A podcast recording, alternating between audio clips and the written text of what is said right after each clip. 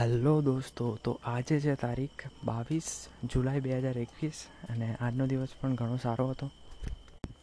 કેમ કે આજે પણ ઉઠી ગયો હું પાંચ વાગે અને યાર એનો ઘણો ગ્રેટફુલ છું.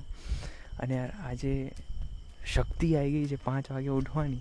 એના માટે તો હું જેટલો થેન્કફુલ હોઉં ને એટલો ઓછો છું. કેમ કે યાર ખરેખરમાં આજે એક વરસ ગયું ને, એમાં મારે આદત પડી ગઈ હતી મોડું ઉઠવાની. તો અને મારે આદત ચેન્જ કરવી હતી અને આ ચેન્જ થઈ ચૂકી છે અને એકચ્યુઅલમાં ચેન્જ થઈ ચૂકી છે. જોકે હજી પણ હું અલાર્મ રાખીને ઉઠું છું, પણ એનો મને કંઈ ફરક નથી પડતો. ઉઠવાનું મેઇન વસ્તુ છે અને સવારે ઉઠીને જે ફિલિંગ આવે છે ને ખરેખરમાં નેક્સ્ટ લેવલની છે. મને એવો કોઈ રિગ્રેટ ફીલ નથી થતો કે યાર વહેલો ઉઠ્યો વધારે ઊંઘી જાઉં. તો આજે સવારે આઈ થિંક ચાર ને અઠ્ઠાવને ઉઠી ગયો હતો અને હું ચારને ત્રેપનનું અલાર્મ મૂકું છું. તો ચારને અઠ્ઠાવને ઉઠી ગયો અને પછી થોડીક વાર આમ મોબાઈલ લઈને પડી રહ્યો અને થોડીક વાર મોબાઈલમાં આમ જોયું મંત્રીઓને બધું કર્યું. અને આઈ થિંક પછી એના પછી મેં પાણી લઈને બેઠો. અને આજે એક બીજી શું કહેવાય કે મોબાઈલ અને પાણી જોડે લઈને બેઠો હતો. અને તો પણ મેં એ ઘૂંટોના સ્વાદનો આનંદ માણ્યો છે. અને એનો પણ હું ઘણો ગ્રેટફુલ છું. અને સવારે બધું શું કહેવાય કે જે નેક્સ્ટ વસ્તુઓ કરવાની છે, એના વિશે હું બધું વિચારતો હતો. અને એના પર જ હું બધી રિસર્ચ કરતો હતો ગૂગલમાં. એના લીધે ક્યારે સાડા પાંચ વાગી ગયા મને ખબર જ ના પડી. અને એના પછી હું ગયો નાહવા તો એના પછી મેં નાહ્યો અને છ વાગે આઈ થિંક લેપટોપ લઈને બેઠો અને એના પછી મેં જે મમ્મીનું કામ હતું થોડુંક, એ કર્યું. અને એના પછી થોડુંક જે મારે યુટ્યુબ ચેનલ હજી મેં નથી ખોલી, કેમ કે હજી મારો ભાઈ છે અને જ્યારે મારો ભાઈ જતો રહેશે, ત્યારે ખોલવાનું વિચારું છું. કેમ કે યાર સ્ટાર્ટિંગમાં થોડુંક મને એ રહેશે યાર. કેમ કે ઘરમાં વચ્ચે બોલવું જોકે એક રૂમમાં જઈને જ બોલવાનું છું, પણ મને પાક્કો વિશ્વાસ છે કે એ લોકો બહાર રૂમની બહાર બેઠા સાંભળશે. કદાચ હું રૂમને લોક પણ કરી દઉં ને, તો પણ બહાર બેઠા બેઠા સાંભળે જો કે મને એમાં કંઈ ફરક નથી પડતો. પણ યાર, શું કહેવાય યાર, થોડુંક સ્ટાર્ટિંગમાં મારે એક કોઈને ખબર ના પડે ને એ રીતે કરવું. જો કે મમ્મીને ખબર જ છે, હું ખોલવાનો છું. અને એને ખબર પણ છે, હું થોડી જે પેરેગ્રાફ રીડ્સ કરું છું, એટલે કે થોડીક સ્પીચ ઇમ્પ્રૂવ થાય એના માટે. તો એ બધું કરું છું ને બધું કરું છું. અને અમારો વોઇસ રેકોર્ડ કરું છું અને ચેક કરું છું કે કેવો વોઇસ રેકોર્ડ થાય છે. તો આ બધું કરું છું અને બીજું તો આ કર્યું છું અને બીજું તો બધા આઈડિયાઝ નક્કી કર્યા સવારે. અને સવારે ઘણા આઈડિયાઝ પણ આવ્યા અને બેસ્ટ આઈડિયાઝ પણ હતા. પણ થયું એવું ને કે એનું એક ઇલીગલ વસ્તુ છે એ આઈડિયો આ આઈડિયા અને એના લીધે પછી હું થોડોક ડિમોટિવેટ થઈ ગયો પણ એને ડિમોટિવેશન કહેવાય નહીં ખરેખરમાં. એ ઉપરથી આપણે ગ્રેટફુલ થવું જોઈએ કે યાર, ભગવાને આપણને એ આઈડિયા વિશે કીધું કે યાર, આ બરાબર નથી. તો એટલા માટે હું એને અડોપ્ટ નથી કરવાનો આઈડિયાને અને જે મેં આઈડિયા રાખ્યા છે, એના પર જ ઉપર કામ કરીશ. તો એ હવે થોડોક જ ટાઈમ છે ને આઈ થિંક આજે છે કદાચ ગુરુવાર. તો શનિવારથી આઈ થિંક હું ચાલુ કરી જ દઈશ પાક્કામ પાક્કું. અને શનિવારથી મારી આઈ થિંક બે ચેનલ હું ખોલવાનો પણ સ્ટાર્ટિંગમાં હું એક જ ચેનલથી સ્ટાર્ટ કરીશ. કેમ કે એક હોય ને, એમાં હું સ્ટેબલ થઈ ગયો ને, તો એના પછી હું બીજી સ્ટાર્ટ કરીશ. અને એટલા માટે જ મમ્મીનું પણ સ્ટેબલ કરી, થઈ જવા આવ્યું છે હવે થોડુંક થોડુંક. એટલે કે હજી થયું નથી એટલું બધું. પણ જે કામ છે એ થોડુંક એડવાન્સમાં થાય છે અને ઇઝીલી થઈ જાય છે. તો એટલા માટે જ હું એનો ઘણો ગ્રેટફુલ છું કે યાર હવે અમે એક એક દિવસ વચ્ચે ગેપ મૂકી દીધો. અને આઈ થિંક આ નવી ચેનલમાં હું ડેઈલી અપલોડ કરીશ કેમ કે નવી ચેનલ છે અને થોડુંક ગ્રોથ મળે એમ. યુટ્યુબને પણ લાગે યાર કંઈક કરવા આવ્યા છે. આઈ થિંક યુટ્યુબ એક સેપરેટ વિડીયોને લે છે. અને જે ફેસબુક ક્રિએટર સ્ટુડિયો છે, એટલે કે ફેસબુકમાં પણ જે યુટ્યુબની ફીચર્સ છે, તો ફેસબુક કઈ રીતે જોવે છે? એક આખી ચેનલ તરીકે જોવે છે. જો તમારી એક વિડીયોએ કદાચ કોઈ અફેક્ટ કંઈક કોપીરાઇટ કે કંઈક થયું ને, તો ભાઈ આખી ચેનલ બરબાદ થઈ જશે એના લીધે. પણ યુટ્યુબ કઈ રીતે જોવે છે? કે એક વિડીયોને એઝ અ શું કહેવાય કે એક વિડીયોને પોતાની રીતે જોવે છે. એટલે કે કદાચ આપણે એક વીકમાં સોમવારે અપલોડ કરીએ અને ડાયરેક્ટ પછી આપણે શુક્રવારે કરીએ ને, તો યુટ્યુબને કંઈ ફરક નથી પડતો. એ ખાલી એક વિડીયોને જોવે છે અને કઈ ચેનલમાંથી આવી છે એ જોવે છે. બસ બીજું કંઈ નથી જોતું. અને આ બધું એકચ્યુઅલીમાં જે યુટ્યુબના એમ્પ્લોઈઝ છે, જે એલ્ગોરિધમ પર કામ કરી રેકમેન્ડેશન સિસ્ટમ પર કામ કરી રહ્યા છે, એ લોકોએ કીધેલું છે. અને ખરેખરમાં યાર એ લોકોની ચેનલ જોવી જોઈએ, એટલે કે યુટ્યુબના ટિપ્સ માટે. આ લોકો તો યાર બીજા બધા જે યુટ્યુબર્સ છે એ તો બધું એમને એમ જ બાફ્યા કરે બધું. અને આઈ થિંક હું મને સારું થયું આ જે ક્રિએટર સ્ટુડિયોવાળું છે આઈ મીન ક્રિએટર ઇન્સાઇડર જે યુટ્યુબ ચેનલ મળી અને એમાં ઘણા ટિપ્સ સારા મળે છે અને એને હું ફોલો કરું છું. અને બીજી વાત કરીએ તો આજે હું સવારે કદાચ નવથી દસ વાગ્યા સુધી આ બધું જ કામ કરતો રહ્યો. કેમ કે મારે થોડુંક આઈડિયા તો મળ્યો, પણ પછી હું રિસર્ચ કરવા લાગ્યો શું બરાબર છે કે નહીં. તો આઈ થિંક હું ઓવર થિંક તો કરું છું કોઈ વાર, પણ એ ઓવર થિંકિંગ કોઈ વાર કામ લાગી જાય છે. કેમ કે હવે હું આ આઈડિયા પર એક્ઝિક્યુટ કરી દેત ને, તો આ એક ઇલીગલ વસ્તુ બની જાત. અને આઈ થિંક પ્રોફિટેબલ પણ ના રહે. અને એટલા માટે જ પછી સારું થયું. મને ખબર પડી ગઈ કે આ વસ્તુ પ્રોફિટેબલ નથી અને આઈડિયા પણ ઇલીગલ છે. તો પછી મેં એને સ્કીપ કરી નાખ્યું. અને કદાચ આઈડિયાને એક્ઝિક્યુટ કરવું તો પણ મને નથી લાગતું હવે હું કરવાનો છું. પણ આ તો કદાચ કરી દઉં ને, તો પણ એક આઈડેન્ટિટી વગર કરવાનું છું, કરીશ. એટલે જે હોય એ લાગતું હું કરું. અને જે મેં પેલા બે ચેનલ છે એ આઈડેન્ટિટીથી કરીશ પોતાના. અને એ પોતાના નામથી છે એક, અને બીજું એક બ્રાન્ડ નેમ ક્રિએટ કર્યું છે.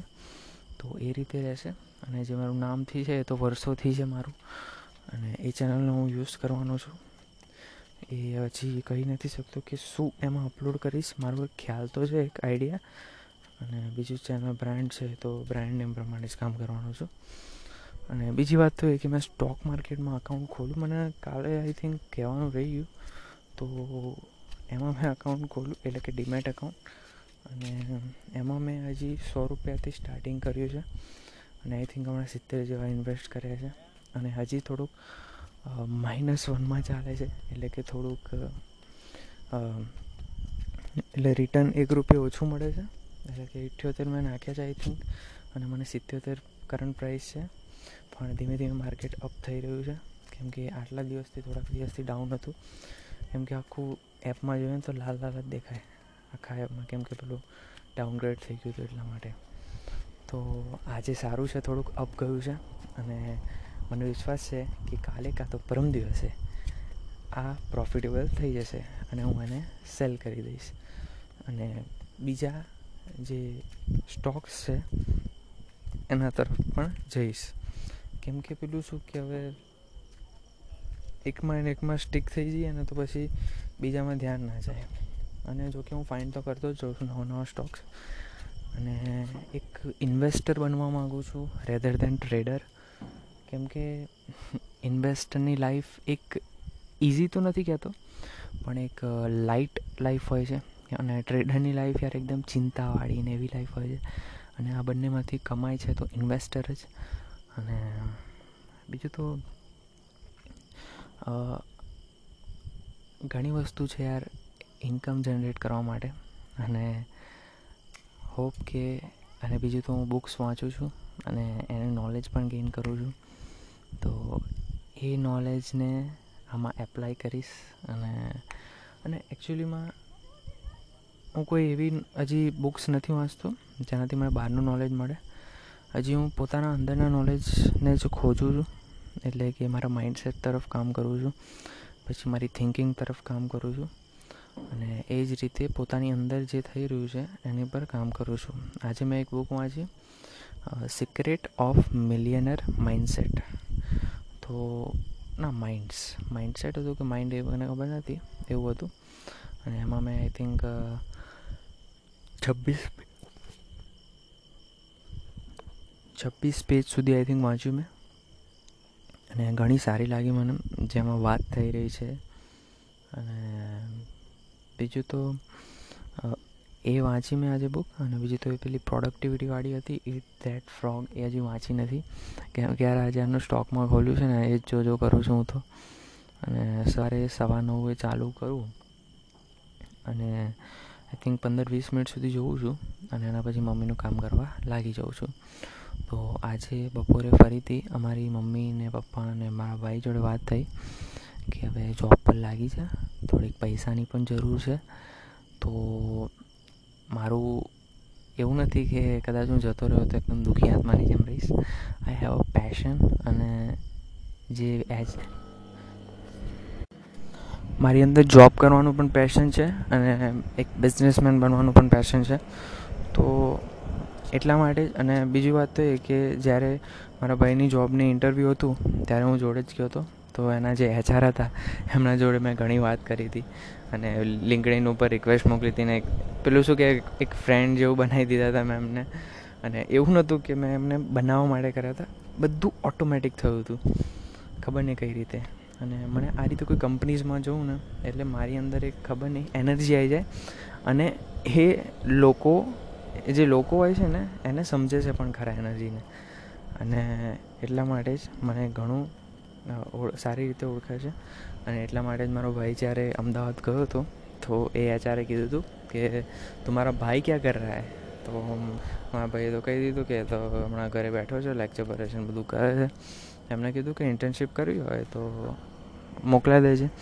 તો એમને કીધેલું છે ને મારો ભાઈ પણ ક્યાં કરે છે કે ચલો ઇન્ટર્નશીપ કરવા જઈએ. પણ જ્યારે હું અમદાવાદ જતો રહીશ, ત્યારે પછી જે મારા ઘરના કામ છે ને એ નહીં થાય. જો કે હમણાં પણ નથી જ થતા, એવું માનું છું.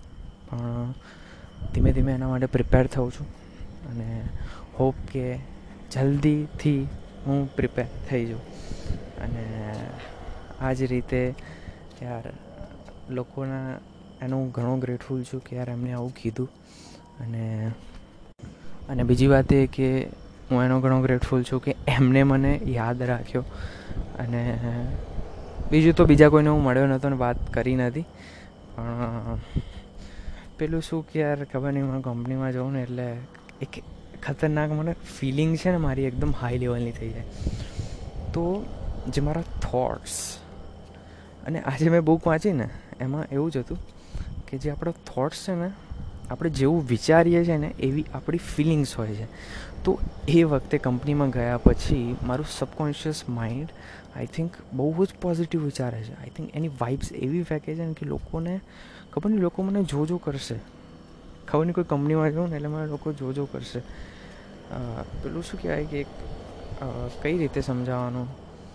તો આઈ થિંક આ સબકોન્શિયસ માઇન્ડ મારા ક્યાંથી આવ્યું મને ખબર નથી, આ વિચારો બિઝનેસના કે પહેલેથી હું નાનો હતો ત્યારથી બધું આ રીતે જ બધું જો જો કરું છું. અને એક માઇન્ડસેટ છે, એક પેશન છે અંદરથી. અને એના લીધે જ આ બધું થયું છે. અને બીજું તો યાર આનો ઘણો ગ્રેટફુલ છું. અને બીજી વાત તો કે એ છે કે હું જવા તો તૈયાર છું, પણ પ્રોબ્લેમ એ છે ને કે મારે ફ્લટરમાં કરવી છે. અને ફ્લટર હજી હું શીખ્યો જ નથી. અને ફ્લટર ઇન્ટર્નશીપ માટે પણ થોડુંક આવડવું જોઈએ. તો એટલા માટે પછી મેં થોડોક એક મહિના જેટલો ટાઈમ માગ્યો છે અને એમાં જ હું શીખી લઈશ અને હોપ કે કંઈ નહીં યાર ઇન્ટર્નશીપ કરી લઈશું યાર. એમાં શું છે, પણ આજે મેં ચોખ્ખું મારા મમ્મી પપ્પાને કહી દીધું કે હું તો કરવાનો છું, તો બિઝનેસ બીજું કંઈ જ નહીં. પણ મારા પપ્પાએ કીધું કે, પણ સ્ટાર્ટ તો કશેથી કરવું પડે ને બકા તો, એટલા માટે જ પછી વિચાર્યું કે સ્ટાર્ટ કરીએ ગમે તે રીતે. તો ચાલો કંઈ નહીં, કાલે મળીએ. હવે મારો ભાઈ નીચે બોલાવે છે. તો જય શ્રી કૃષ્ણ.